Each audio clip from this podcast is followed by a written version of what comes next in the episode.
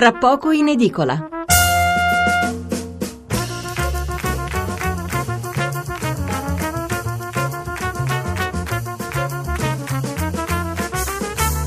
Buonasera da Stefano Mensurati e benvenuti all'ascolto di Tra poco in edicola, la rassegna stampa notturna di Radio 1. 800 055 101 il numero verde per intervenire in diretta, 335 699 29 49 il numero per mandarci un sms.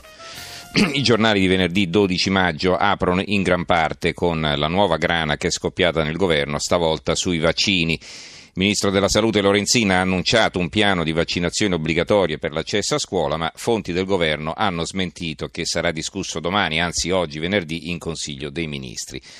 E il ministro dell'istruzione Fedeli si è messa di traverso. Ecco, per quanto riguarda la politica, poi ci sono altri due temi in primo piano: la legge elettorale con le solite schermaglie fra i partiti e la vicenda Boschi, Banca Etruria. L'altro grande argomento è la questione immigrazione, dalla quale poi partiremo fra poco. Allora, la scaletta di questa sera eh, sarà eh, infatti dedicata a due argomenti. Il primo, col quale andremo avanti per circa un'ora, riguarda il dibattito sui soccorsi in mare, quindi tutta la vicenda scafisti, ONG, ma non solo.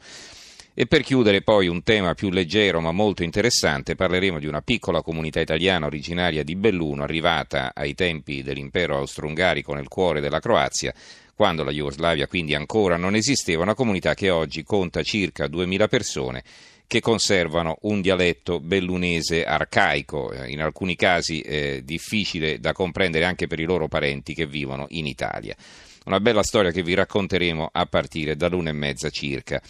Allora, incominciamo subito con il nostro tema di apertura e vediamo cosa scrivono i principali quotidiani. Cominciamo dal quotidiano nazionale, il giorno della Nazione Resto del Carlino, qui c'è un'intervista che sarebbe sicuramente interessante leggere, ma in prima c'è solo il titolo. È un'intervista, i guardacoste di Tripoli, così le ONG ci ostacolano, alle pagine 8 e 9, quindi un'intervista anche abbastanza ampia dovrebbe essere, al netto delle foto. Poi il manifesto.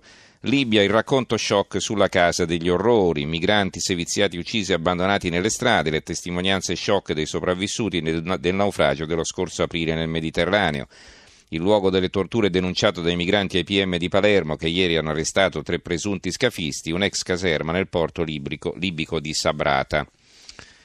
Libero, Libero fa un, t- un, titolo onnicomprensivo che poi ha anche una parte dedicata all'argomento nostro. Il governo non ferma i flussi di clandestini, anzi destina oltre 4 miliardi per i profughi, ma solo 600 milioni alle famiglie. Abbiamo poi la Sicilia. Trafficanti e assassini, ho visto morire mio fratello. Il procuratore Zucchero, compiti di polizia giudiziaria alle navi italiane. Arresti a Catania e Agrigento, decisive le testimonianze shock.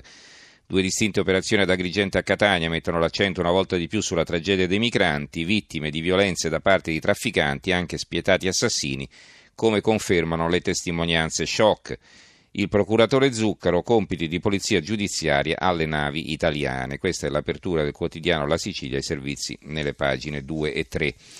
La Gazzetta del Sud, quotidiano eh, di eh, Reggio Calabria, eh, questa è l'edizione di Messina, Zuccaro insiste, polizia sulle navi, scafisti spietati, cinque arresti a Catania. Il piccolo di Trieste ci dà un'altra notizia, quindi su un altro fronte, eh, Belgrado svuota la sua Calais, svaniti nel nulla 1200 profughi, questo è accaduto in Serbia e anche questo è un altro argomento interessante, qui però c'è solo il titolo, non so dirvi di più. Ciociaria, oggi quotidiano eh, della provincia di Frosinone, profughi è tutto un business, l'allarme, scoppia la rivolta contro il sistema di accoglienza dei richiedenti asilo, l'integrazione è un fallimento e provoca odio. Mentre le coop incassano i soldi, gli stranieri fanno quello che vogliono. Per Frosinone si spendono 11 milioni di euro e questa è l'apertura del quotidiano locale. Allora, veniamo al nostro dibattito, ricordo i recapiti 800 055 101, il numero verde, se invece volete mandare un sms il numero è 335 699 2949.